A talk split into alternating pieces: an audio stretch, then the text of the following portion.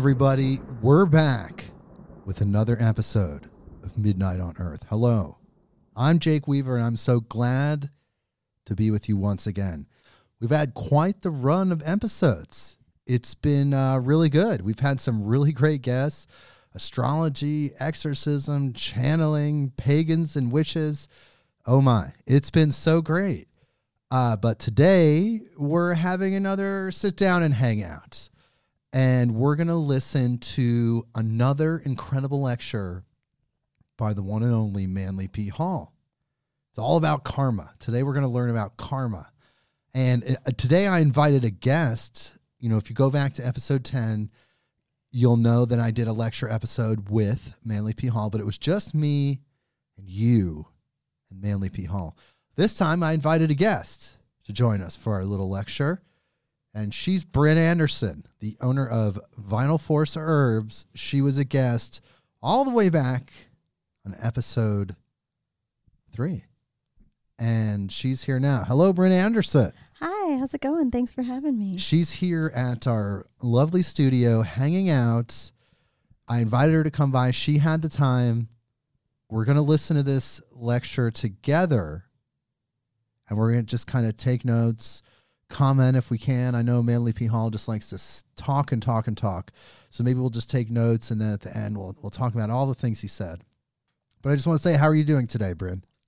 I'm doing great. Thanks. How are you? I'm doing great. We got some coffee, and I don't normally drink coffee, but uh, today I felt the need. Yeah, it's a special treat. Yeah, we're gonna have some coffee. We're gonna hang out. We're gonna listen to this lecture together. And I really want you to learn something from this. This is gonna be really huge because if you didn't listen to episode 10 and you don't know who Manly P. Hall is, let me just take a little bit of time to bring you up to speed. So, Manly P. Hall was born a long time ago. He was born, I, actually, I believe, uh, you know, now I'm going to have to look this up, but he's he's a great philosopher. He wrote all kinds of books, uh, including The Secret Teachings of All Ages. He wrote uh, The Secret Destiny of America. Huge name in esoteric circles, huge name in occult circles. And he gave like 8,000 lectures. He actually gave 8,000 highly advanced, deeply informative lectures throughout his career, in addition to writing all the books that he wrote. You know, if you listen to episode 10, I really go in deep to his uh, kind of his biography and his life story. Okay, here we go. He was born March 18th, 1901, and he died August 29th, 1990. He was murdered. He was unfortunately murdered, but he was giving lectures all the way up until the day he died, pretty much. Wow. 1908 to 1990? 1901. 1901. even earlier. So he died at 89 and not even of like health related issues. Right. He could have still kept Probably went another 10 years. He was a really healthy guy. And, uh, but alas, what happened happened. And here we are. Karma. Karma. Somebody's Something- karma. Now somebody's you- you- karma. you know, that's they what I mean. Well, let's talk about that. I think that they could say when people say that they're murdered, sometimes the perspective is that they did something in a previous life, in a previous lifetime, and that karma then follows them to the next life, in which uh, you know they have to suffer the cause and effect, their, the the effect of what their action was in a previous life or many lifetimes before.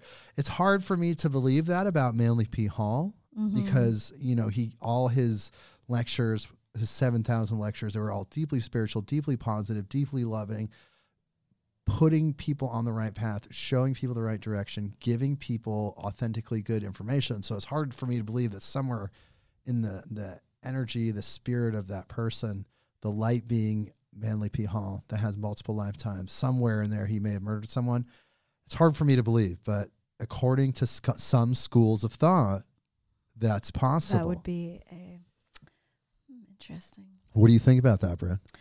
Um, I suppose that's a potential. It also could be that his being murdered was karma for someone else that perhaps was a even a gift someone might say to carry that out like that he gave Wait, wait, wait, wait, himself to some I don't know that sounds confusing Yeah, that was very confusing. Let's pa- unpack that, that. can we Yeah, unpatch that can we unpack that? We're not going to Unpack unpatch the patch No, that. You just got to explain yourself. I mean, so someone else is someone else murders this person who is highly spiritual and has all of this knowledge and and uh, all of these you know laws that he speaks of and teaches to other people, and then his end is that someone else murders him.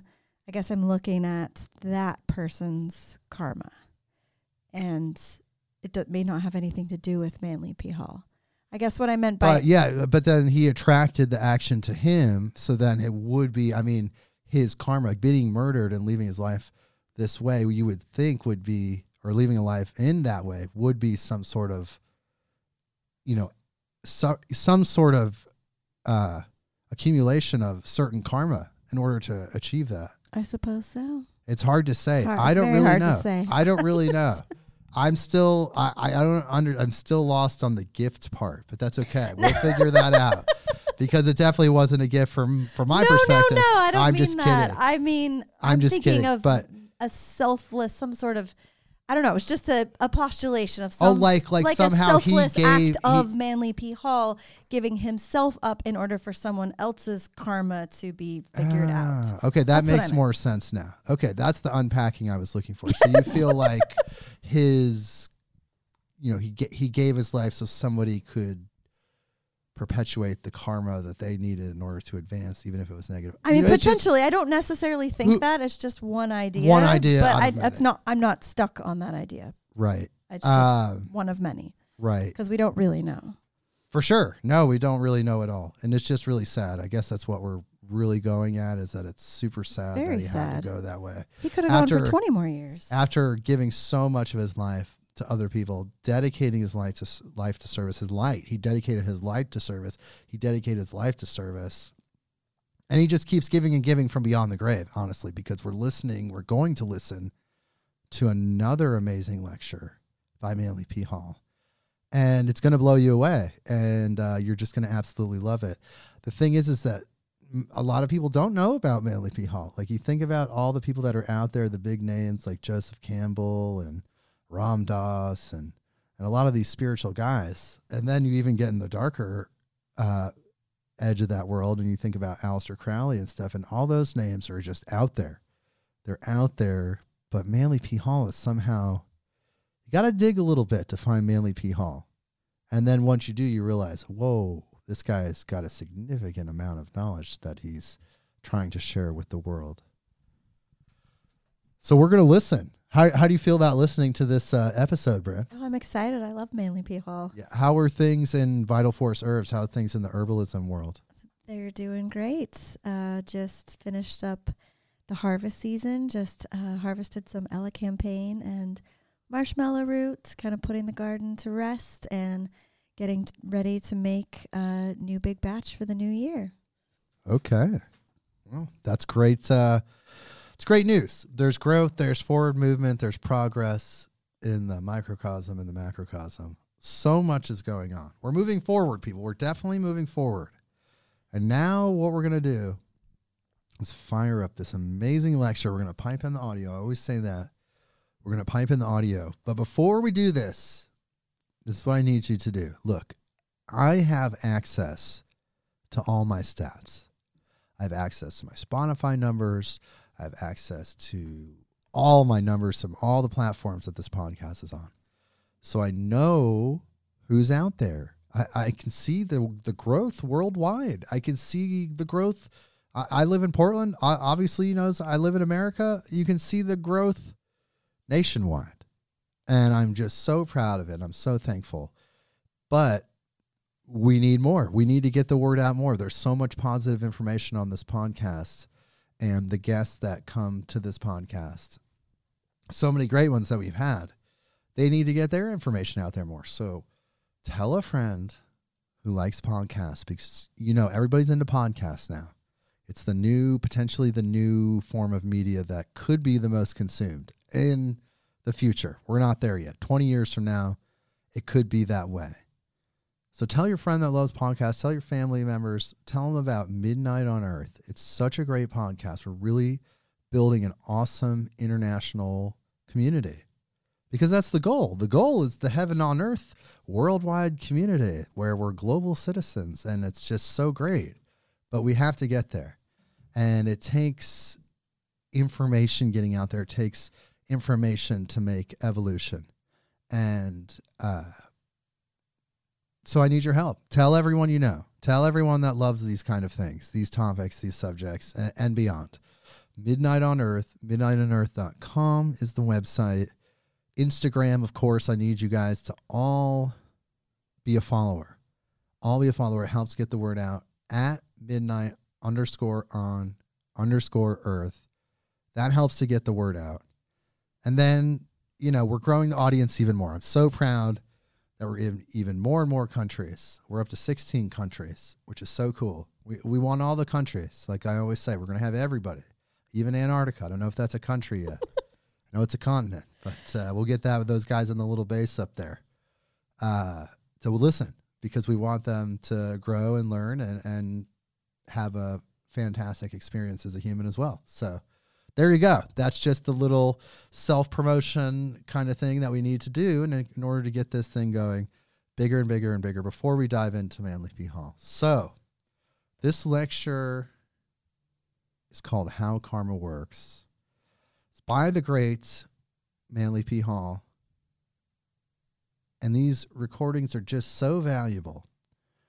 They're so timeless and they're so necessary right now as we all work towards personal development, human development, growth, change, all these things that we want. Manly P. Hall is just right there helping us. So here we go. That was just the huge introduction, the huge little introduction. How karma works. Manly P. Hall. Here we go. Karma is an Oriental word which has found its way into most English dictionaries. It stands for a principle of Eastern philosophy which is variously interpreted. To the average Western thinker, particularly uh, the theologian, the term is objectionable, although the equivalent is found in the New Testament. As we are told in the New Testament, as a man soweth, so shall he reap. And this is very largely the traditional explanation or interpretation of the word karma. It also is found in the Buddhist scriptures where Buddha says, effects follow their causes, as the wheels of the cart follow the foot of the oxen.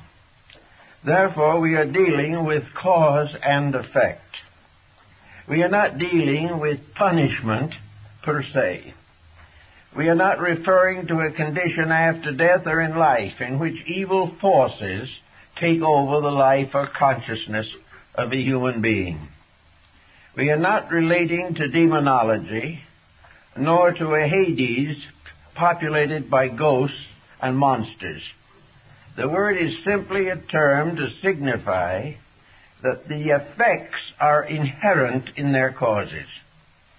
Scientifically, this would probably not be seriously disputed. We observe every day that causes produce consequences. But most people are so much interested in their own ideas about consequences that they overlook the problem of causation. Today, as we look around us, we see an almost classical example of how causes produce their effects. How the way we do things becomes the way in which we are rewarded or punished.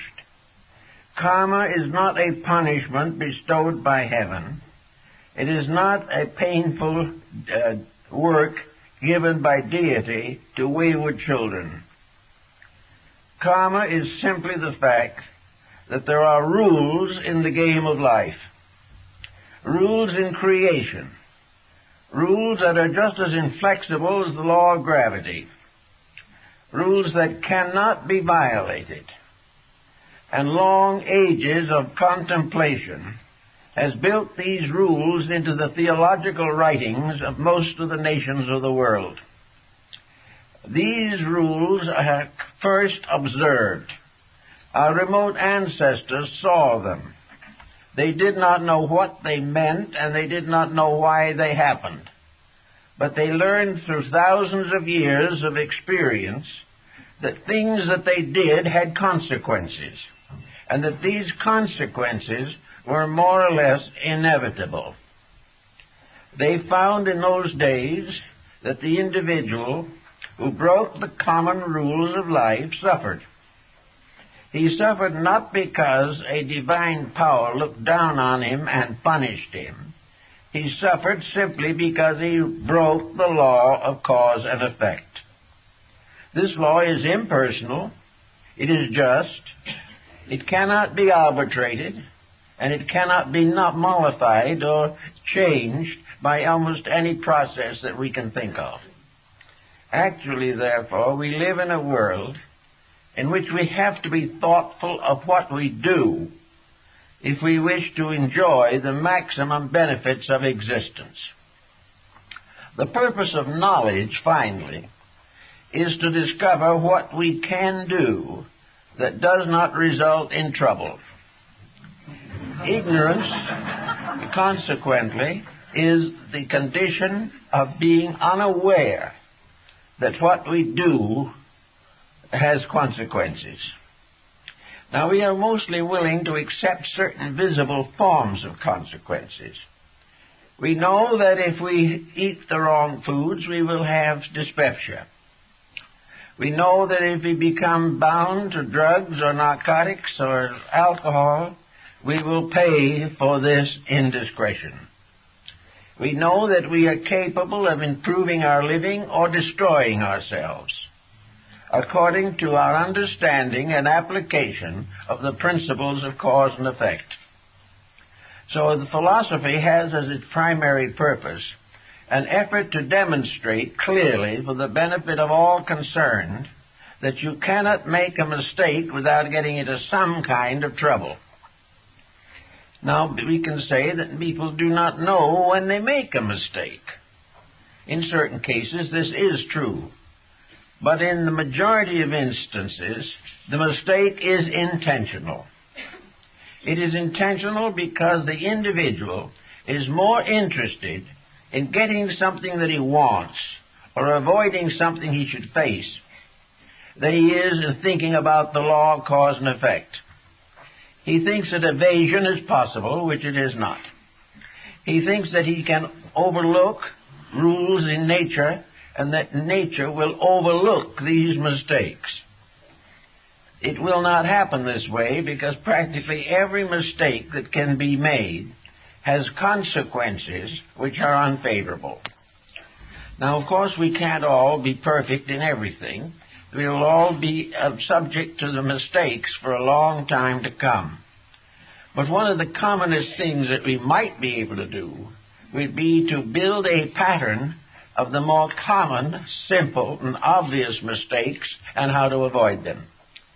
We should be teaching children certain rules to avoid mistakes on the consequential theory that this, these rules must be followed or, or trouble will follow. So karma becomes in our personal living as a force to take the place of the uh, purgatories of ancient theologies.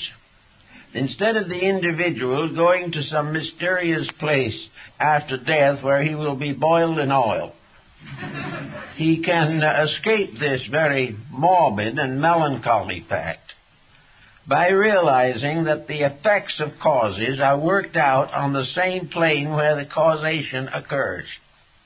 If we make a mistake on the physical level, we will pay for it physically. If we do something noble and glorious on the, the physical level, we will be rewarded accordingly. Karma is much, as much deals with rewards as it does with punishments. If our mistakes are never overlooked, our virtues are not forgotten either. Everything we do right has certain enduring consequences for our betterment, improvement, and security. Therefore, karma actually is impersonal. It has nothing really to do with what we want or what we do not want. Karma has to do with what we have done, why, and how. It has to do with the simple payment of debt. It is like the individual who borrows more money than he can pay and in the end lands into bankruptcy. This is not because God determined uh, to break him. It is not because these laws are written in the scriptures. It is really because the individual has done something he should not do. And he either did it from, from ignorance or from intent. Now, in the philosophies of life, ignorance is no excuse beyond a certain point. The individual who makes mistakes he doesn't know about and has no way of estimating can get into some trouble, but there are forms of forgiveness or barb or bard in Gilead which will help him. But the individual generally does not have unintentional mistakes because the things he does while he, gets mistakes are things he knows about and therefore knows that he shouldn't have done them and often regrets even before the results set in. Now, this leaves many people in the arms of a quandary. If everything we do has consequence, suppose we do nothing. Suppose we wrap up in isolation and sit like St. Simon Stylites on the top of a column in the Libyan desert. We, we don't speak to anyone. We don't do anything. We live as nearly helplessly as possible.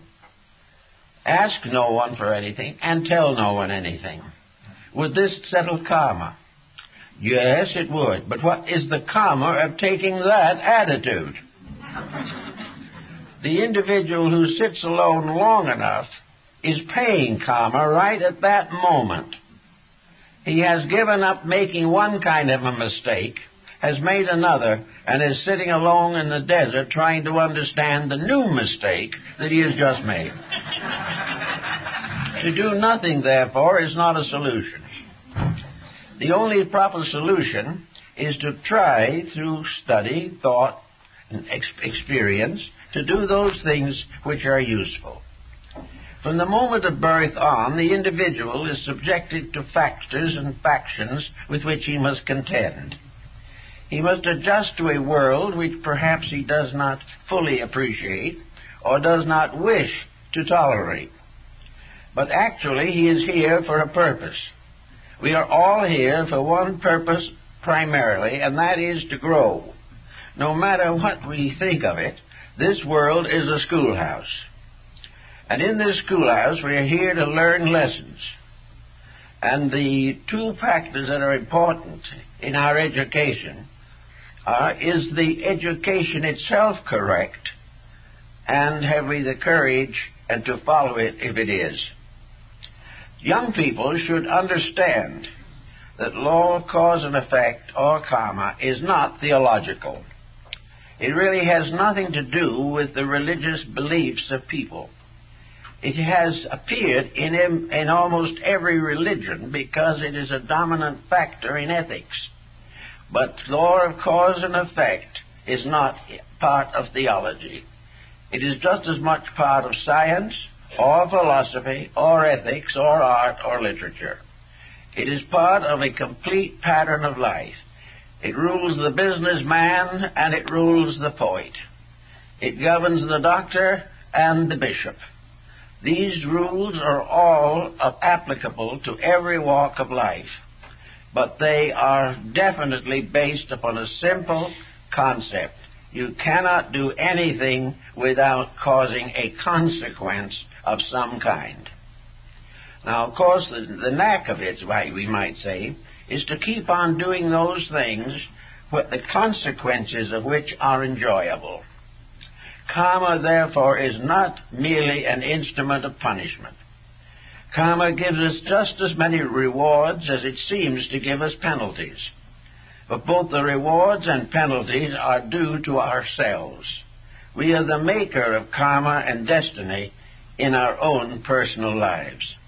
There is no way of blaming this upon some vast universal mystery. Actually, of course, cause and effect is recognized in most sciences. It is recognized in law and medicine. It is recognized in ethics and most of the philosophical systems of the world.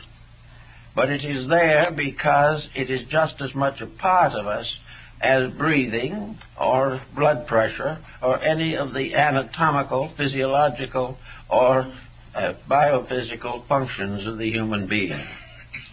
So, having settled in our own minds one simple point that what we do is the basis of what we are, and what we are doing now is the basis of what we will be in times to come.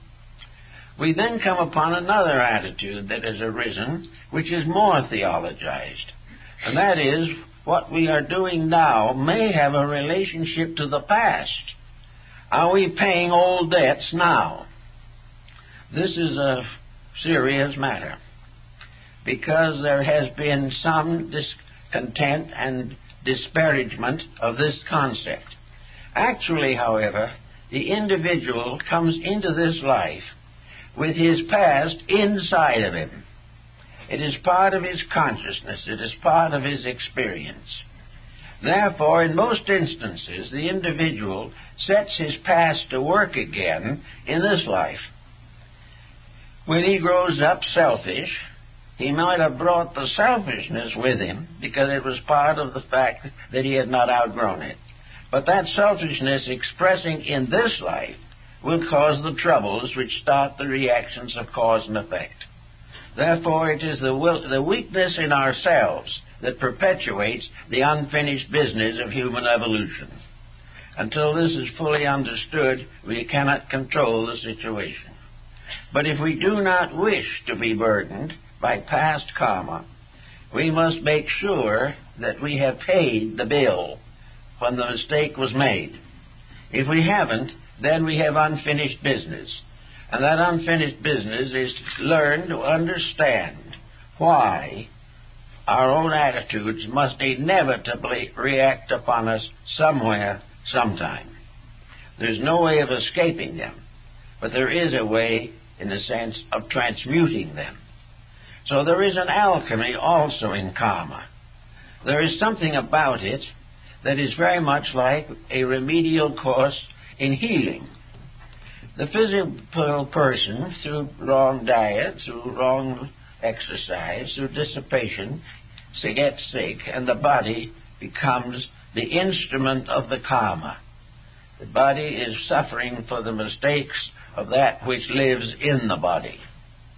Now, if this can go on indefinitely, the individual can say, This is fate, it's, it is inevitable that I shall have heart attacks or that the kidneys will give out.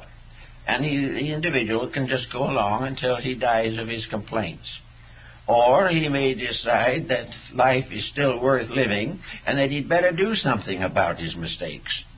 If therefore he sets to work to correct the mistakes that are destroying him, the mistakes he has corrected cannot destroy him because they have ceased to exist.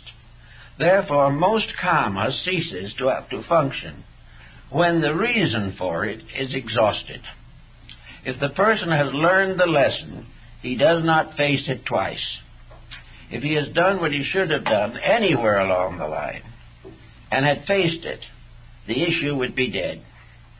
But as a matter of fact, very few people, as you will know if you look around, really face into their own mistakes. The first thing they try to do is to blame the mistake on something else. At the moment, our greatest uh, scapegoat for mistake is either politics or economics. We blame these for all of our troubles. Well, the only reason why we have these troubles is because they are part of our acceptances in life. The individual does not want to make bad karma, but he wants to make the last dime he can on any job that he has. He does not really prevent the ulterior motives which begin to produce karma. An ulterior motive is a magnificent cause for karma, and it will move in with all intensity, not because he doesn't like us, not because God is mad at us, not because the devil wants to claim us as his own, but simply because we have failed to correct a common mistake which our own conscience and character should have told us about. Therefore, conscience is something inside the individual that is forever warning against mistakes, warning against compromises of one kind or another. Now, conscience, conscience of course, functions best in a convivial attitude. The individual's conscience works best in a society in which consciousness is strong. Whereas now, where consciousness is not very strong, conscience does not work very well. The individual has to stand against the mistakes by a personal action of his own will. Now, when we get all mixed up in this kind of an involved economic structure as we are today, it seems almost inevitable that individuals will develop wrong attitudes toward life. They will become desperate, they will become frightened, they will develop hates, there will be terrorism, massacre, civil war, mutiny, and everything you can think of. But these things are not due to the punishments of heaven. They are due to the unfinished business of our own. They are due to the fact that we have not set up in ourselves the cures for the ailments that are closing in on us. We are not making the basic changes that would result in a new level of effects. We are keeping on the old causes, hoping to force or bluff or fight our way through. We are here doing exactly what has made the mistakes of the past and we are doing it with the desperate determination to get by in a happy way while doing the things that must make us unhappy. So this type of thing comes into karma. Now, the other side of the coin is also worth remembering that there is not anything that happens in life that is good that is lost. The uh, idea that the deity has a book and writes all these good deeds in the book and adds it up for our advantage is not quite correct, but it's a good symbolism, but that's all. Uh, the book is in ourselves. The things we have done right become the basis of the growth and development and liberation of the human soul. The individual who has done what is right may have limitations, may have some suffering, because it is not possible to do what is right in a, in a society that does not recognize right. But the individual is a passing motion in this society. He is born, he suffers, and he dies.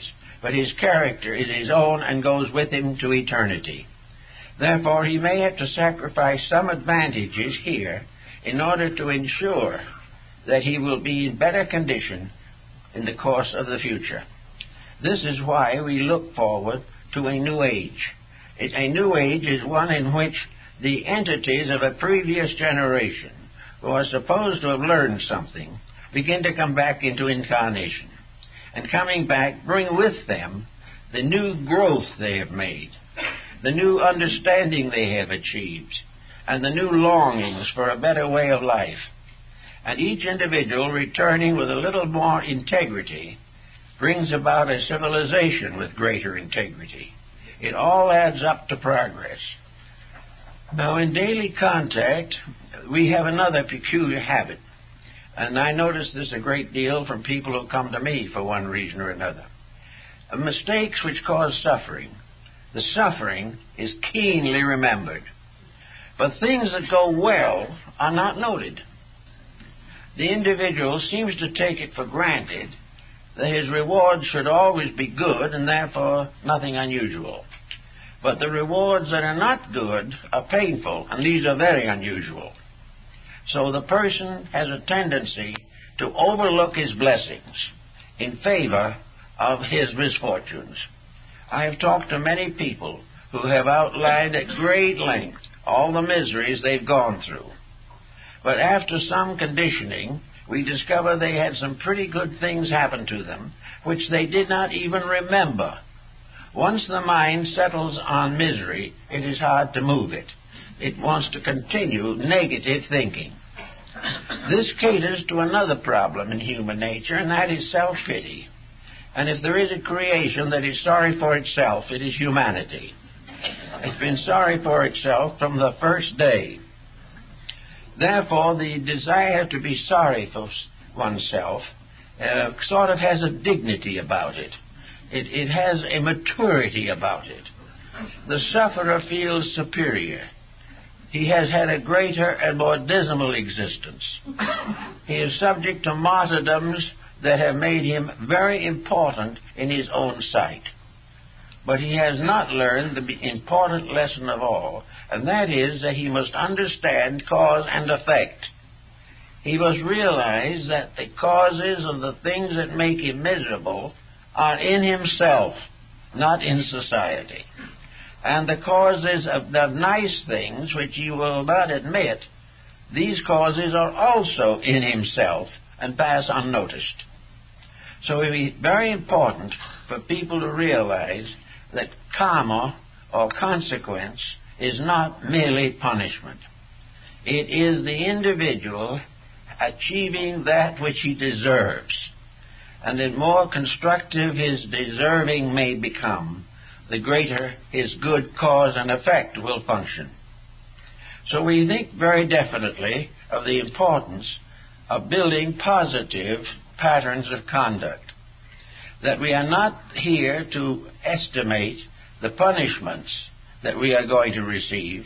We're here rather to so live that these punishments fade out. On the basis of the problems we are confronted with in, in society today, we can look at the world as it is. We can look at the different attitudes that ruled conduct.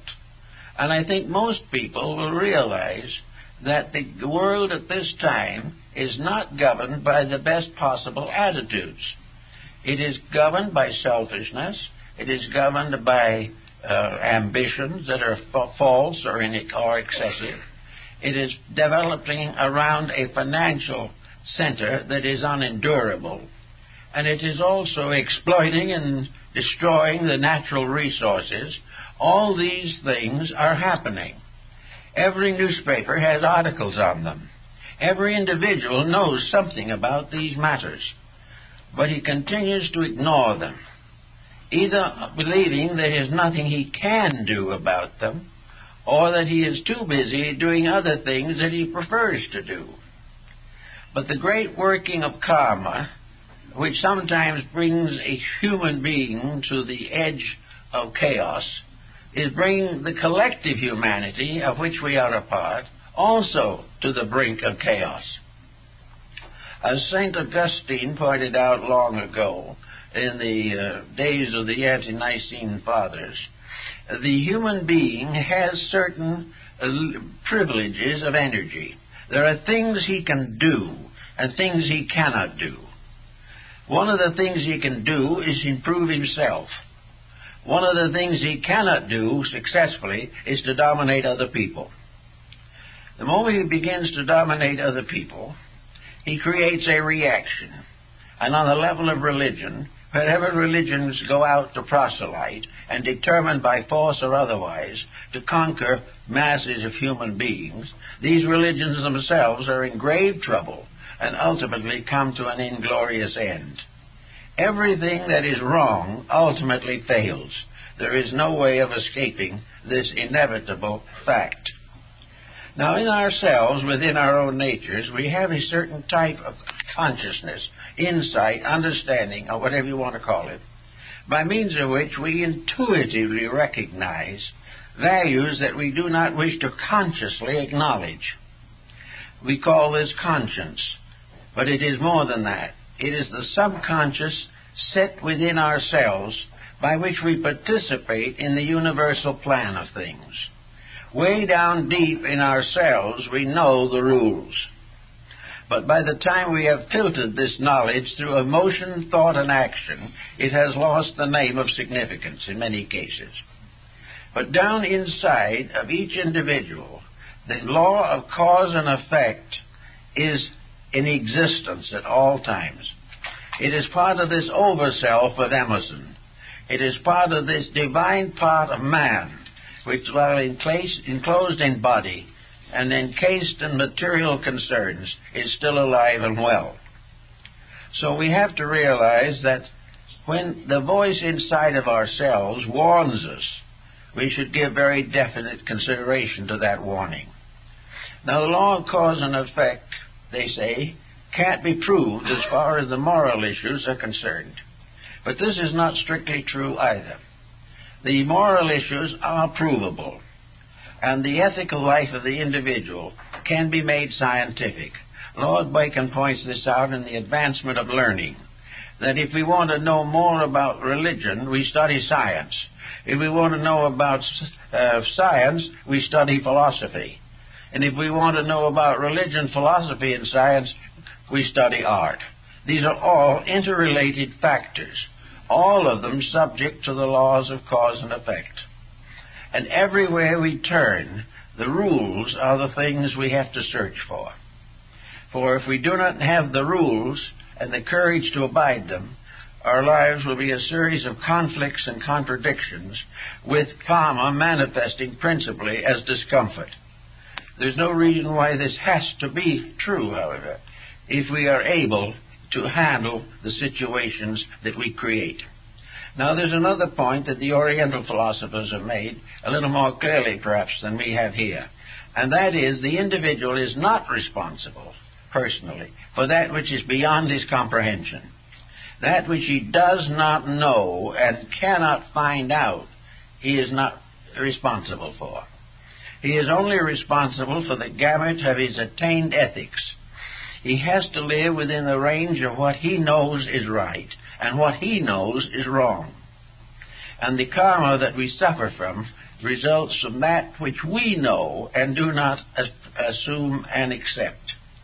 We cannot be held responsible for conditions that are completely beyond our consciousness or beyond our control. But we are responsible for everything that is within the familiar pattern of the known. Now, what are the patterns of the known for the most part? For the individuals themselves.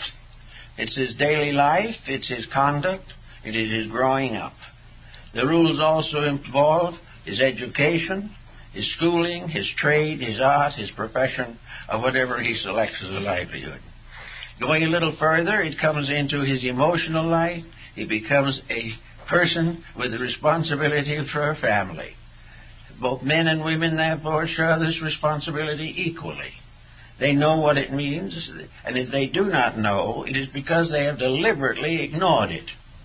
Because anyone who wishes to know the facts about common occurrences can find them if he wants to.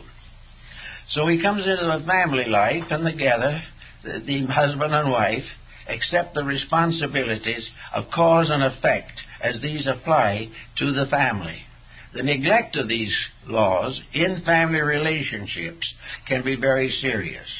For instance, in a family, if one of the parents at least becomes completely selfish, indifferent of the rest of the family, and goes out in search of fame or fortune, then that is creating bad karma for that person, a karma which they must ultimately face.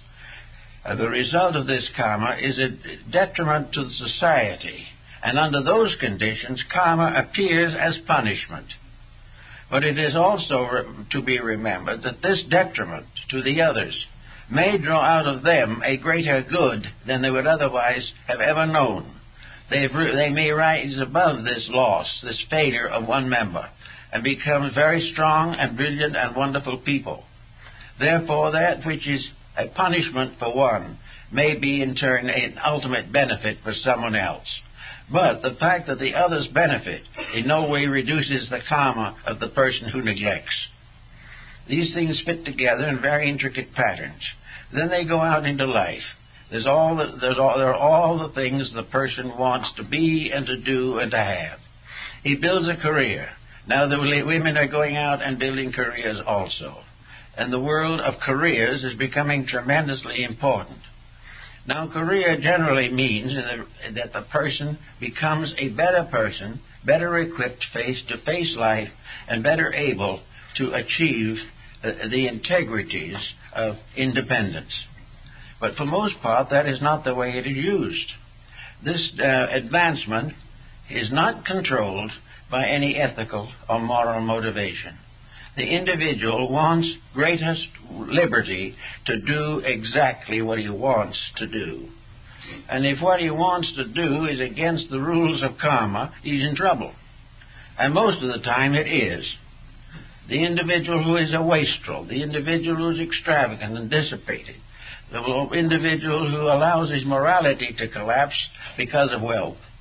This is all karma causing. And the karma is going to be far more difficult uh, to overcome than the financial ascension to which the person has made an adjustment. Therefore, we have all the way along interlocking one man's karma of reward and another man's punishment. But it all works from the integrity center within the person themselves. And this integrity center must not be violated.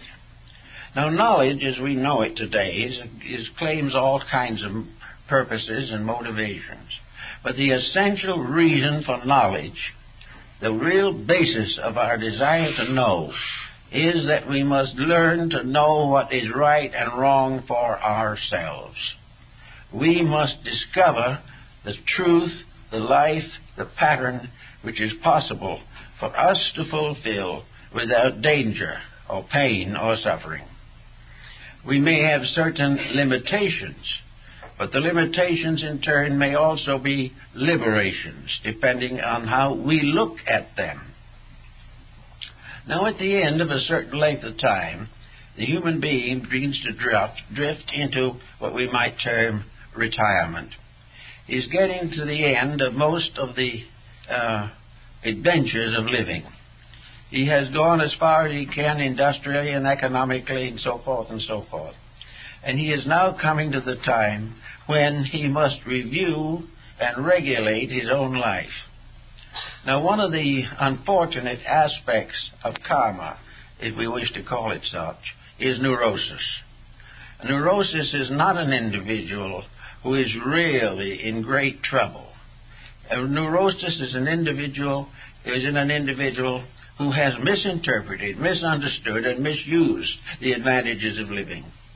He has, be, he has accepted everything as punishment that was in any way an interference with his personal pleasure. So the uh, law tells us, for one thing, that pleasure is good. We should all have it. But it is not the primary purpose for existence.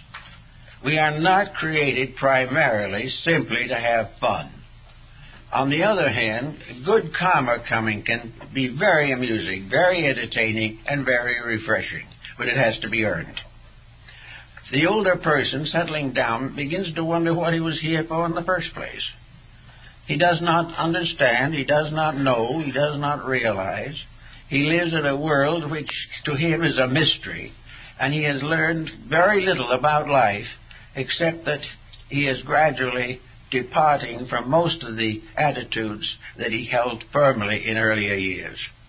So this all adds up to the fact that if the human being was here forever, and if uh, the gift of immortality were generally was generally available, we might have a different attitude toward life. But life is really a day in school. It is part of a long program of education. And the most important thing for each individual in this school is to graduate with honors. Now, when you graduate, leave school, you can graduate with honors only if you're a good student. You can also graduate with, without honors if you're a good athlete and uh, support the finances of the institution. Now, on this basis, we have quite a number of uh, athletes, not necessarily who play games or sports, but who are graduating from school on the basis of something they've done for the school rather than something they've learned from it.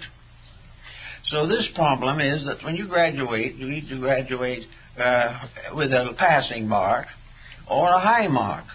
But this does not mean that your education is complete. It is complete only when it advances you to the purpose for which you have de- devoted your educational career. Most of all, it is a, an education that enables you to estimate yourself, estimate what your abilities are, what your dynamic interests are, and not leave you in the general degree that you graduate without any purpose for education.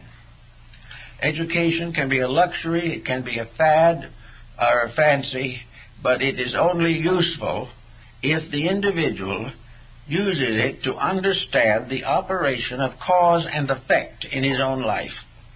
Therefore, he should have a course on karma in every grade. And he should learn how to get to graduate from that course cum laude instead of at the bottom of the class. The uh, problem of karma, then, it means that we are here to find out more about what we can do and what we can't do. It is too late to find out what we can't do on our deathbeds. This is not what was intended. We should be learning something every single day. And we should poke into our own subconscious and find out what we can learn immediately that makes today better for us or will affect us constructively in the comparatively near future. We must therefore begin to study on a life principle that we are expecting things to have a harvest like themselves. That whatever we do will be done to us. Whatever we learn will be able to use. What we do not learn or mislearn will be a detriment to us. Now, in the past, when life was largely uh, suburban and persons came from small communities, the opportunities for grand knowledge were few. But today, uh, in the various media available, we can see the whole pattern of world mistakes played out before our eyes. We can see different faults and failings all over the world and the consequences. We can understand terrorism. We can realize narcotics addiction. We can recognize the causes of all these things because they're played out in front of us. We have never had so much available evidence in various ways. Now, it's possible, quite true, that some of this evidence is wrong. There are definite mistakes in the spreading of news or the estimation of events. But for the most part, the facts themselves stand. And these facts, while they may be misinterpreted, are enough in themselves to remind us of the facts about ourselves and to remind us that in studying our own facts, we also misinterpret them as generously as possible. We are not willing to accept them any more than nations and civilizations are willing to accept their mistakes. In the last uh, two or three thousand years, we have fought more wars than we should ever fight. We have also fought many of these in search for truth, in search for religion in effort to improve or reform mankind. But we have left the earth with the bodies of the dead scattered about promiscuously. Actually, we should be able to just look back for a few years to see what we ought to be learning. This mysterious and inevitable consequence of action. That the, we should see how, one by one, the dictators fall one by one, the criminals fall. One by one, the selfish fall. All these things are obvious to the thoughtful person. But the individual who has his own treasures seldom understands or accepts this evidence. He is going to be different. Other people may have to pay their debts, but he is going to find some way of getting out of his. Now, this is very common in finance and has led to constant ruin and impoverishment. Actually, the only answer to the whole problem is ethical integrity. There is no way of getting away from karma unless the individual is mentally, emotionally, morally, and physically honest. Honesty is the secret of survival, and it minimizes nearly all the problems of life. The individual who is emotionally and mentally honest has a great deal more chance of being physically healthy because the disturbances of the emotions are what cause a great deal of sickness. Almost all of the troubles that we have arise from the interference that we create between the levels of our own constitution. The mind betrays the heart, the heart betrays the health, and all these things fall into a common ruin. But we have to realize that there are laws of karma that apply to every aspect of existence. There are laws of karma that are peculiarly created for the benefit of bumblebees. There are laws of karma that are necessary for the motion of stars. There are laws of cause and effect controlling everything that exists in the universe and existence itself. Therefore, all things are surviving because they live in an intricate pattern where survival is necessary and where the breaking up of survival is destructive to the entire pattern of life. Bring this down to our little daily living and the problems that we all have to work with. The problem is to start in by carefully estimating the relationship between our actions and integrity, or the uh, relationship between our pressures and common sense is the individual, for example, who has found increased or improved financial condition making good use of this additional gain? Is he been faithful unto small things so that he could be made faithful unto larger things? Now, maybe he was grateful for the small things because he couldn't help himself. But when he got greater things, he began to be so happy about it all that he broke every rule in the book. This all becomes part of the problem. The more we have, the more responsible we become for what we do with it. And the proper use of it is a factor in karma, a very definite factor. Ben Franklin summed up the simple words, waste not and want not, and that's cause and effect. Just a simple statement of it. Every individual must use what he needs and has well or else suffer from the karma of having abused them. Is hungry. All kinds of uh, elevations of a state are blind and meaningless unless the elevation causes the individual to become a better servant of humanity.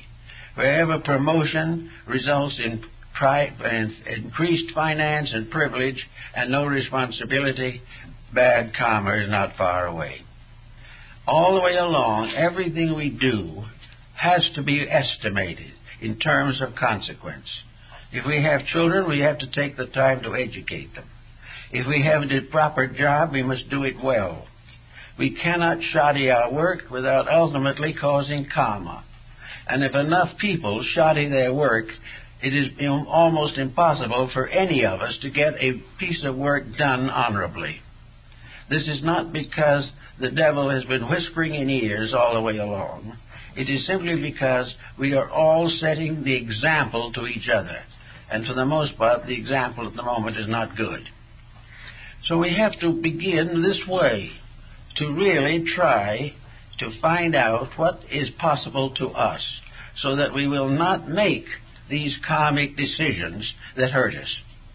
We should so live that as we drift through the years of life, that we have as much peace and harmony as possible, and, and continue to be as useful as possible.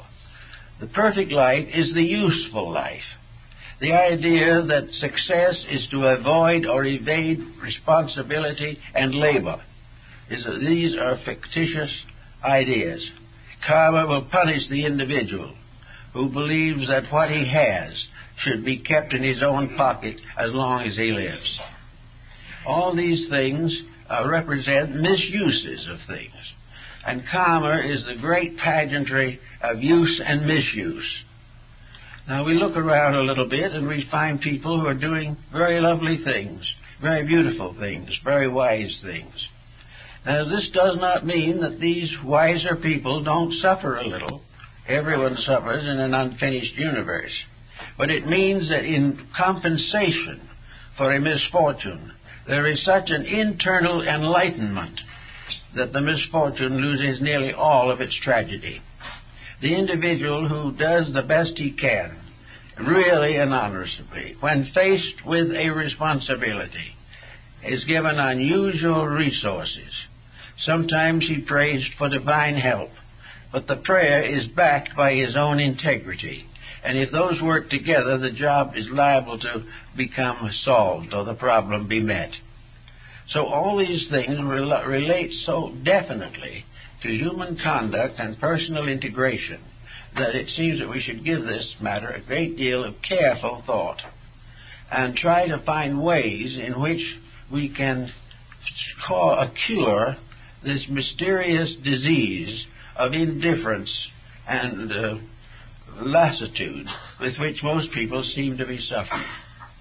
We talk to folks every day, and we find more and more people are dissatisfied with the actions of their associates. The individual, even though he is not honest himself, objects to the dishonesty of others. He, he is looking for a better world, even though he is contributing nothing to produce it. So here we have about 5 billion, somewhere near 5 billion human beings living on a small ball in space.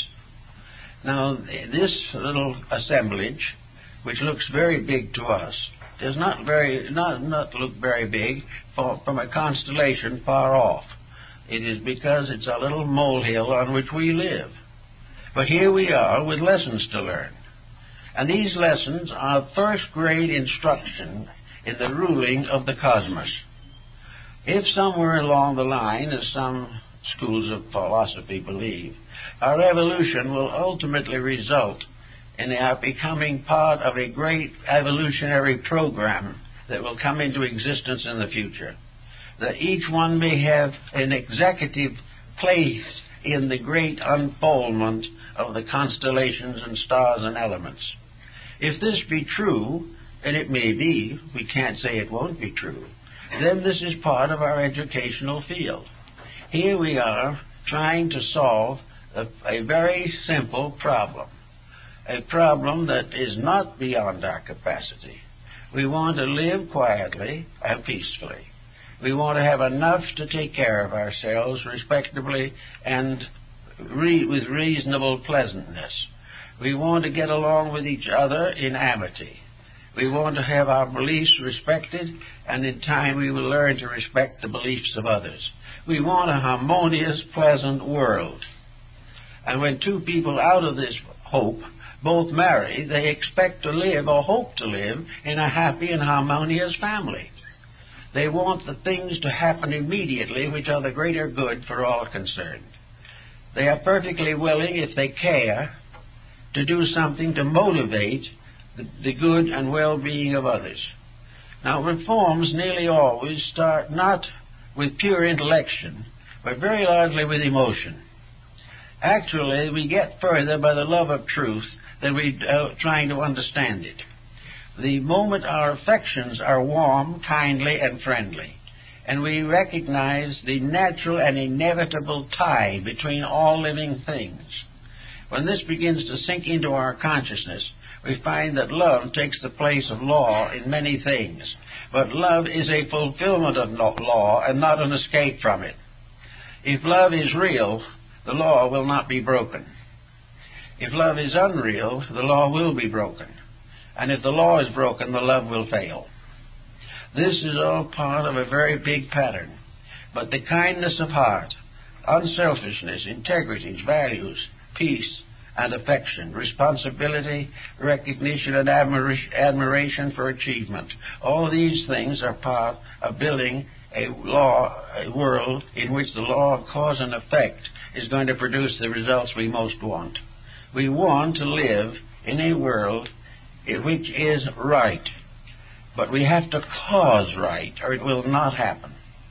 We pray to heaven to solve our problems, but heaven does not solve things that way heaven determines that each individual must have the vital experience of solving his own problems. Now, we all feel, you know, that there's somewhere there's something that can get us out of our difficulties. And we like to think that perhaps religion will do it. Well, religion will do it if that religion inspires us to do it for ourselves. If, on the other hand, this religion promises us freedom from the responsibilities we deserve, will not acknowledge the correction of the proper mistakes, if the religion throws all burdens on the Lord and lets the individual do as he please, then we will continue into the future with exactly the problems we have today. To solve problems is a job. It is a profession. It is a dedication. It is an inevitable duty. Now, working with people a great deal as we have, we find out some problems that are comparatively frequent. One of the most common problems, I guess, today is this problem of dissatisfaction with world conditions. We don't like things the way they are. We don't like bombings. We do not like to have terrorist groups wandering about the earth. We hope and desire to have a normal and reasonable kind of existence. Now, why don't we have this? It's because we have not built it into the contracts between nations.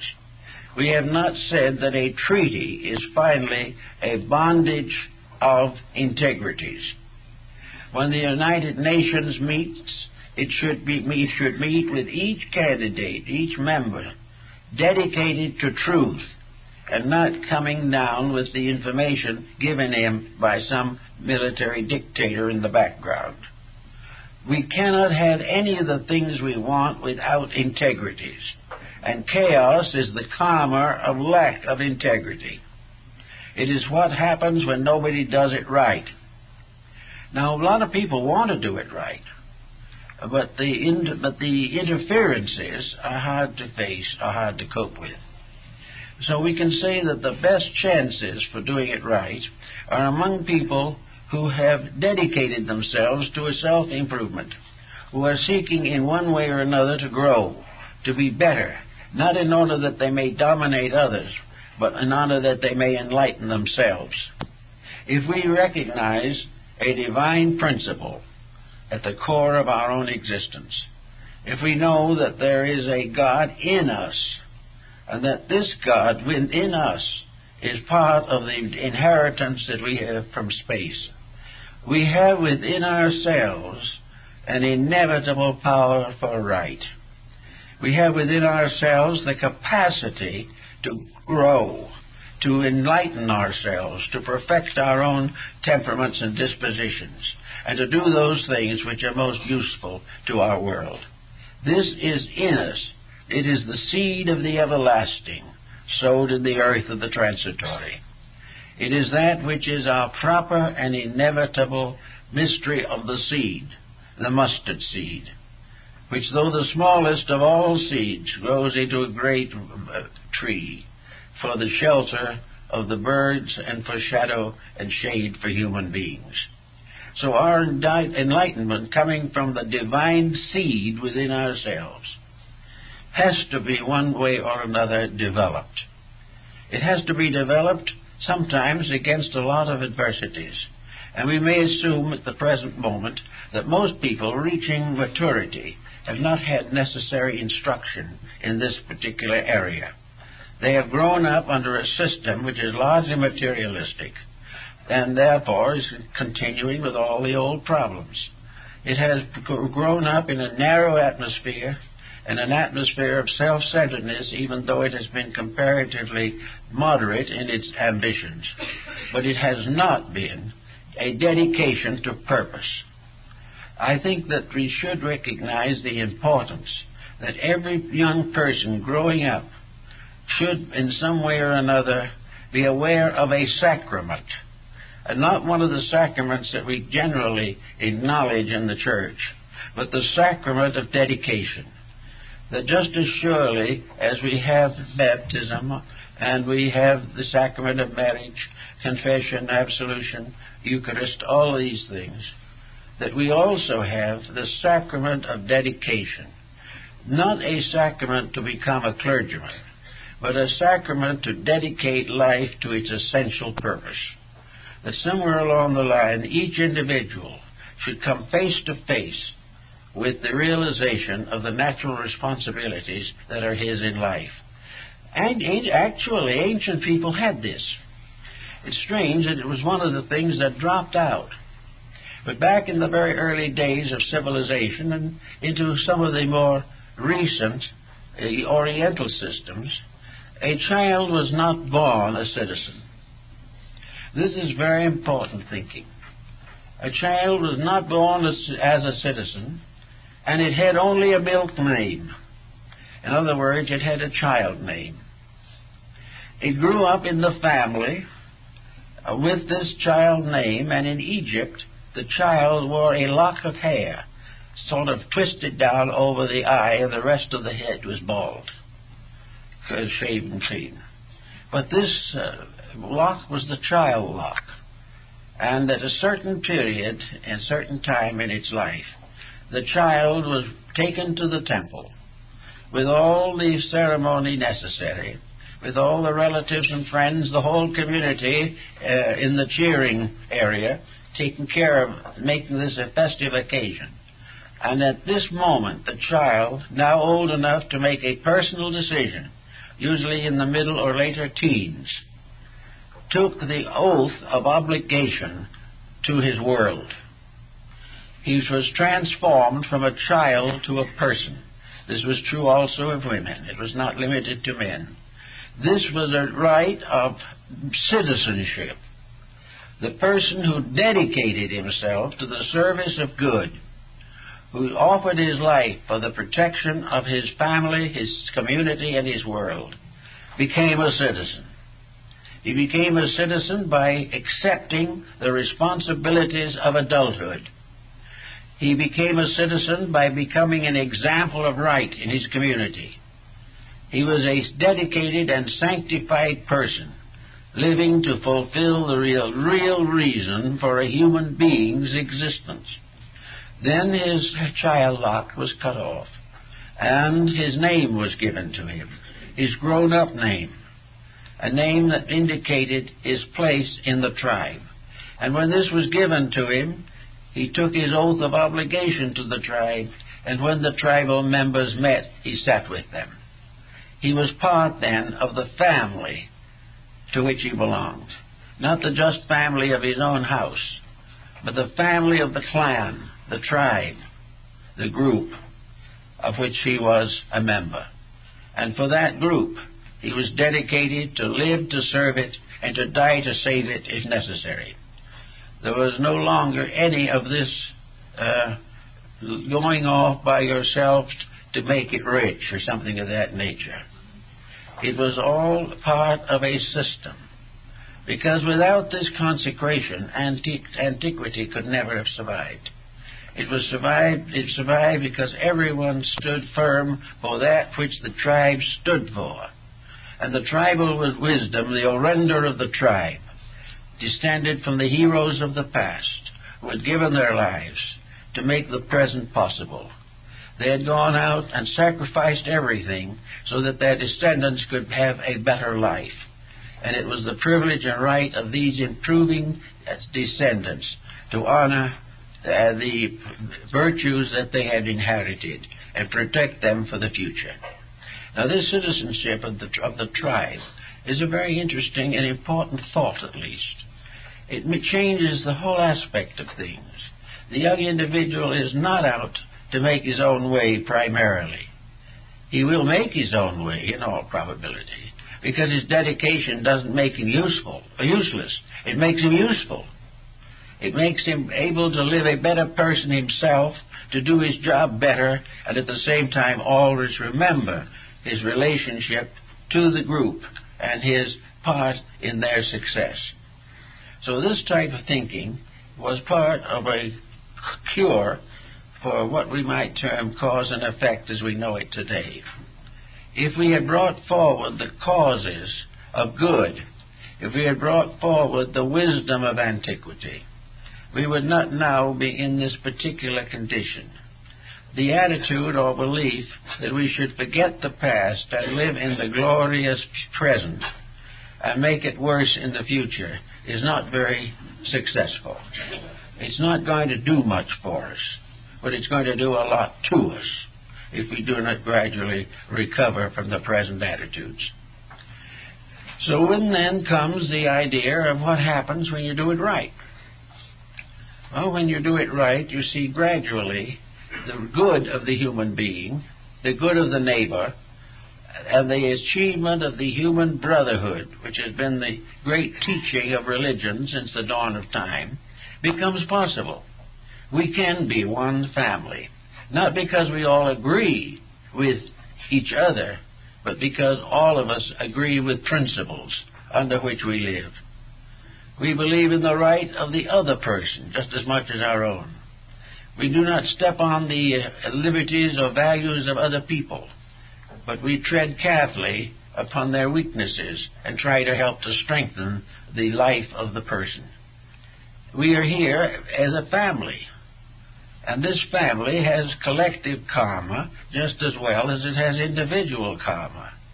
And the condition we see today is simply the inevitable outcome of long abused privileges, long wasted resources, and the continuing emphasis upon selfishness. Now, many people feel there's nothing left but to be selfish, and they hope that the uh, end of their lives will release them from this wheel of Ixion upon which they have crucified themselves. This is not necessarily true, however because the law of karma is also correlative with reincarnation or rebirth. And rebirth is simply the opportunity to complete unfinished business. And business is always unfinished until the individual attains enlightenment. Enlightenment is the final victory of the internal over the external aspects of life. It is the victory of God over the misuses which we have associated with religion, science, philosophy, and the arts. Actually, reincarnation is the next step in this tremendous road that we all have to follow.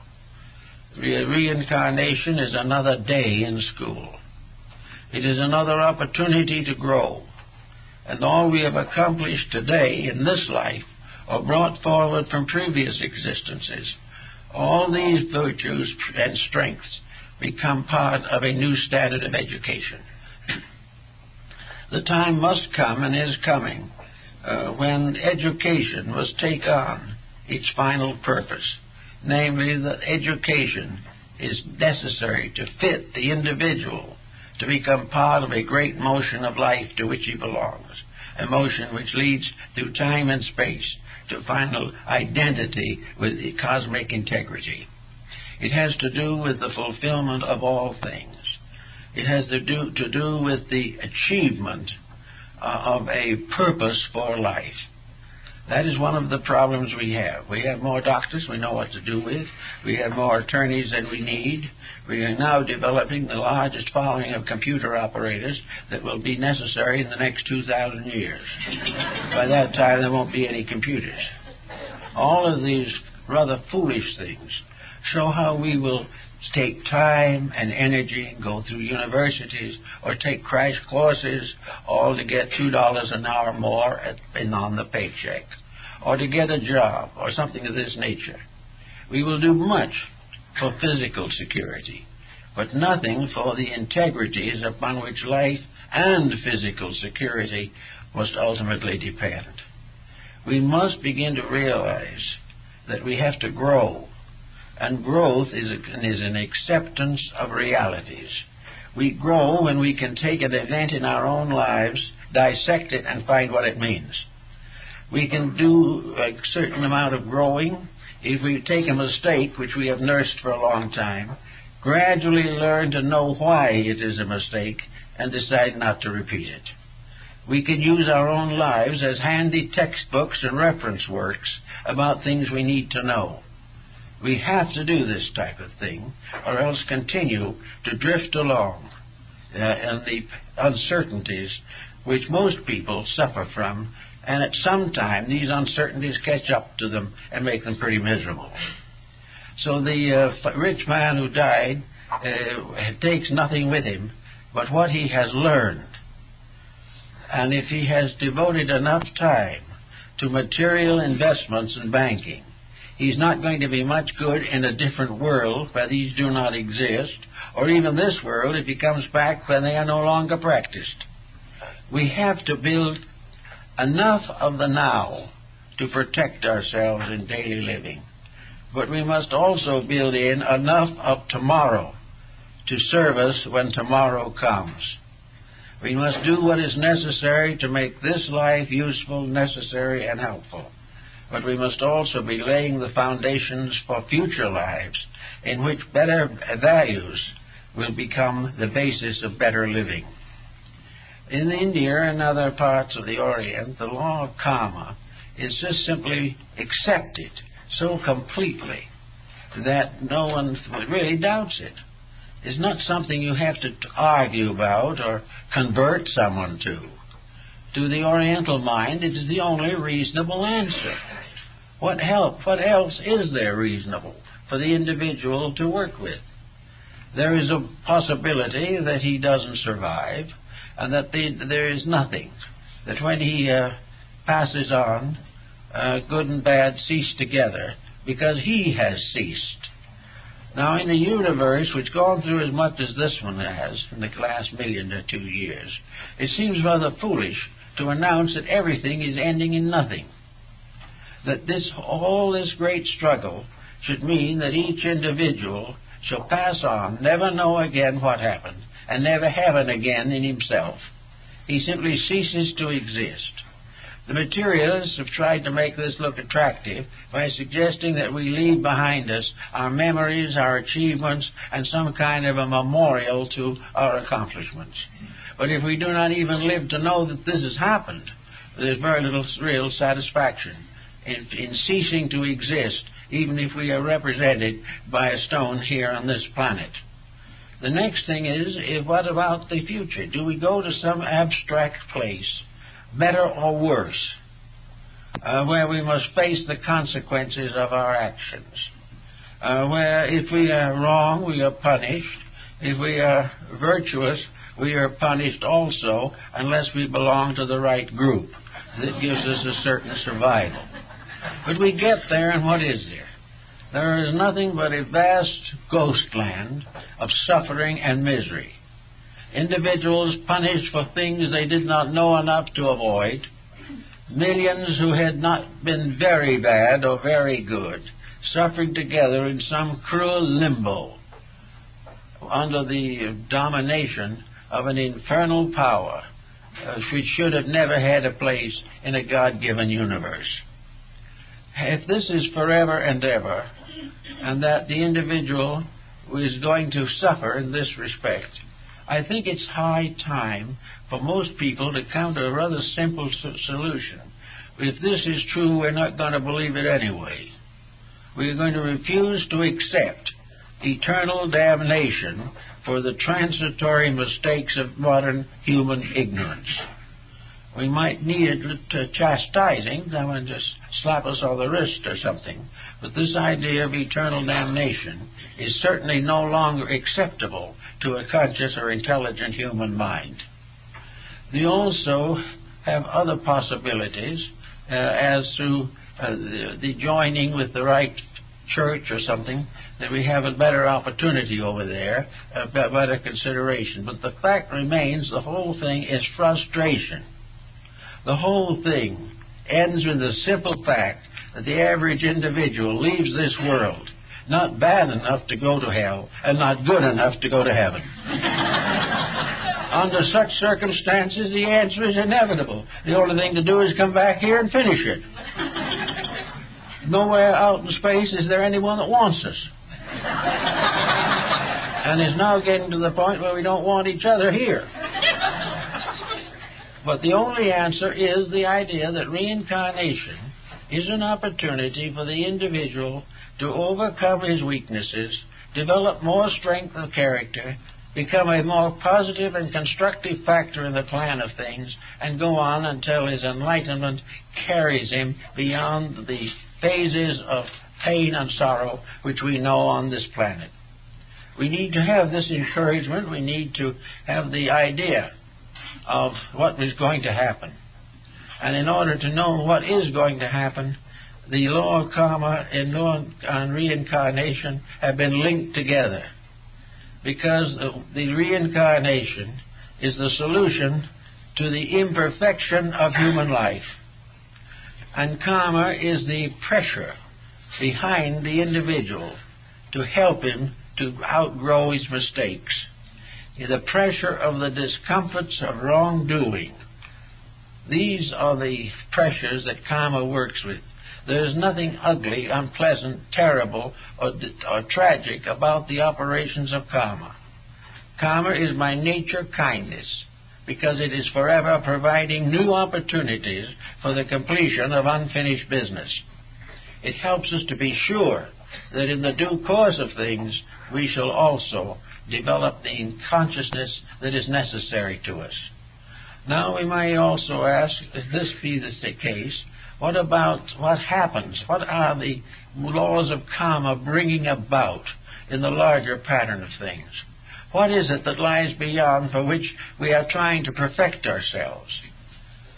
Well, in the first place, the perfection of self is really simply a natural necessity. That we should unfold our potentials is part of potential itself. The reason why this plant grows is because the seed is planted. And each life is a part of the growth of something. Now, when we plant a seed of a tree, why do we plant it? It's because we hope it will grow into a tree. And we hope that that tree will have a reason for existence. Because we know also that in that tree will be also the perpetuation of itself. Now, the fact that these growths are all continuous seems to indicate a universe of unfolding integrities and values. That somewhere in the large mist vista of things, the separated being, that part of the divine nature which was isolated in the pre in creation, and is scattered now through every form of living thing from man to the smallest cell or atom, that all this, as Pythagoras points out, will be gathered up, and that in this great moment, when all these sparks become one again, on that occasion, the divine being, who is made up of these spots, sparks, will become alive again. We resurrect or save the divided energies of God, return them to their source, and the divine power is fulfilled, completed, and dumb and, and made perfect by the constant contribution of its parts. When all things gather together, God blazes forth in the certainty of itself. It blazes forth as the perfection of all things. The sparks return to the flame. And all that is not part of the sparks and not part of the worldliness is absorbed again into the essences from which these things came. So that in the end we are really all, all a, a great eternal divine power growing up in that in the multitude of imperfect sparks, gradually becoming liberated from the limitations of matter, and finally returning again to the infinite splendor which is our true nature and substance. What we are going to feel, how we're going to think, or what we're going to do when we are again part of the infinite is rather beyond us at the present time. But we know that it is in the keeping of an eternal power, and that the end of all things is perfection. Nothing is lost. There is nothing that can exist that isn't part of this growing thing that must ultimately become perfect in its own right. Consequently, we are all working, in a sense, maybe, to rescue the separated parts of the eternal and bringing them together, returning the infinite diversity to once more to complete an eternal unity. That we are working all the time for the salvation of the one life that exists in this world. For the universe itself is suspended from one life, and this one life is clothed in the universe. And the perfection of this one life through the perfection of its parts is the absolute and abstract resurrection. It is the final release of eternal life from the limitations of form.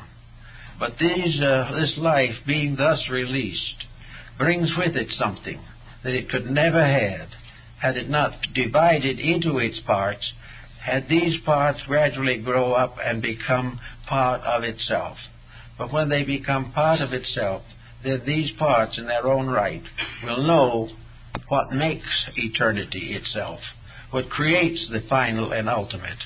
And when it's returned to the infinite, it shares the wisdom, the love, the hope, and the eternity of the great power from which it came.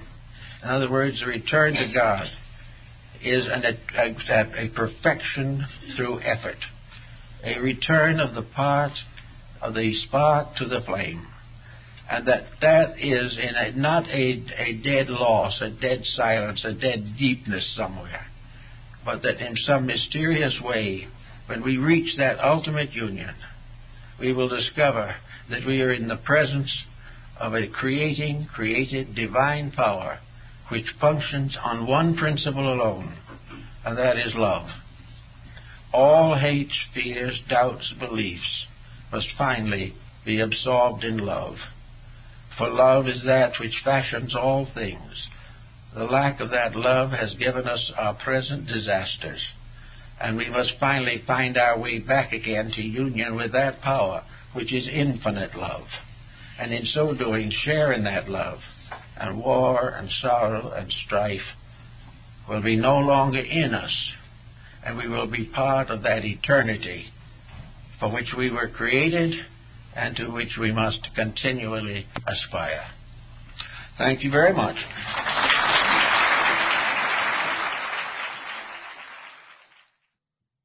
All right, we're back. Wow, that was so incredible. Now you know why I'm such a big fan of Manly P. Hall. His lectures are so jam packed. They're so informative. There's so much information there. You have to listen to it twice. You have to listen to it three times. But it was just a the deepest, most minute analysis of karma in a cultural, metaphysical, religious, all these different filters on how karma works. It was pretty amazing. As usual, when we listen to Manly P. Hall, the guy doesn't take a breath. And just think of how lucky it is if you were like actually around at that time. You actually, you know, you hear the people laughing in the audience. You hear that there is an audience. Imagine if you got to be a person in that audience. That'd be so cool. How did you? What did you think about it, Brynn? Oh, I loved it. It's uh, it was a very potent lecture.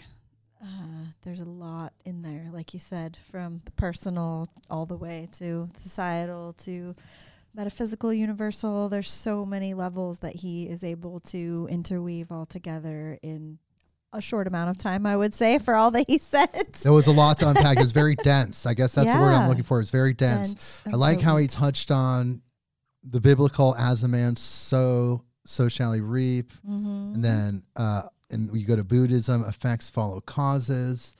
You mentioned how ulterior motives cause bad karma. He talked about all the things that cause bad karma. Mostly it's just rooted in selfish desire. And he also he brought up to the table something we talk about on this podcast a lot is that you can be successful if your intentions are in the right place. You can even be opulent and if your intentions are in the right place, you're it's all good karma.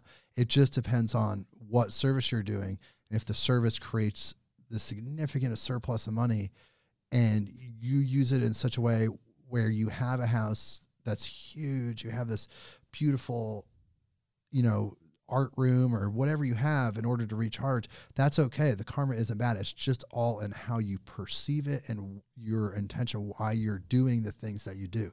So if your service, you know, is rooted in the goal is money, then that's actually bad karma, is what he's pointing out.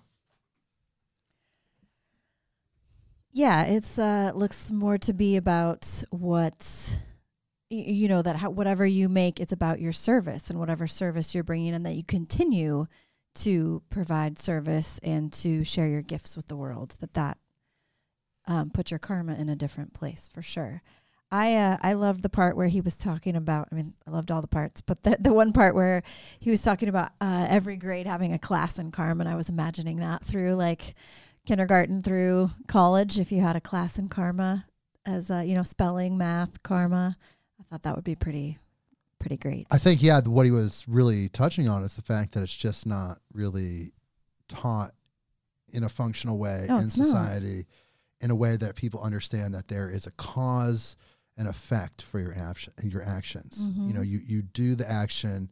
There's repercussions. There's effects for those actions. You're selfish. You're mean. You do these horrible things. You're going to attract the negative side effects of that. Uh, you know those actions. And they, there's alchemy in karma, which I thought was so cool. There, I alchemy just keep keeps coming up and coming up, um, and you know, people decide what uh, bad karma is. It's what we know is wrong. There's that intuitive thing, like you knew you knew when you were five years old, right from wrong. You really did, like that intuitive in the grander sense, what felt right, what felt wrong. You knew when you were sneaking stuff. You knew when you were doing things right. All that is what kind of guides you, your conscience, you know, what guides you into a good karmic situation. You know, so that's something you should just really listen to. Absolutely.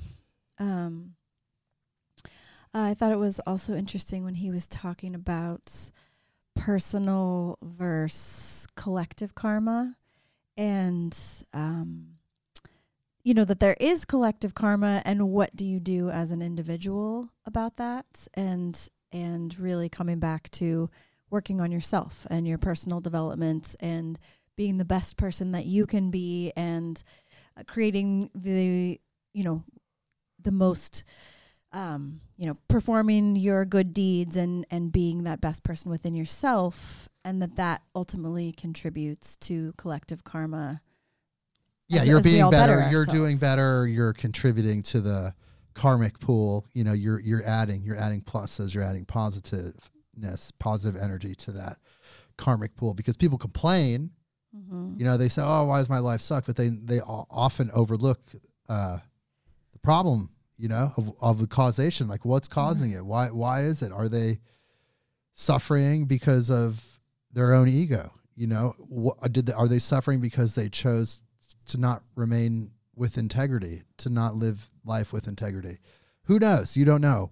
And then he talked about uh, reincarnation and how multiple lives come into play.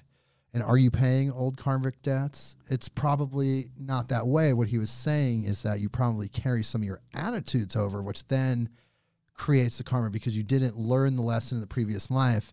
You're carrying over this attitude, and then the attitude puts into play what how you're reacting and then creating new karma.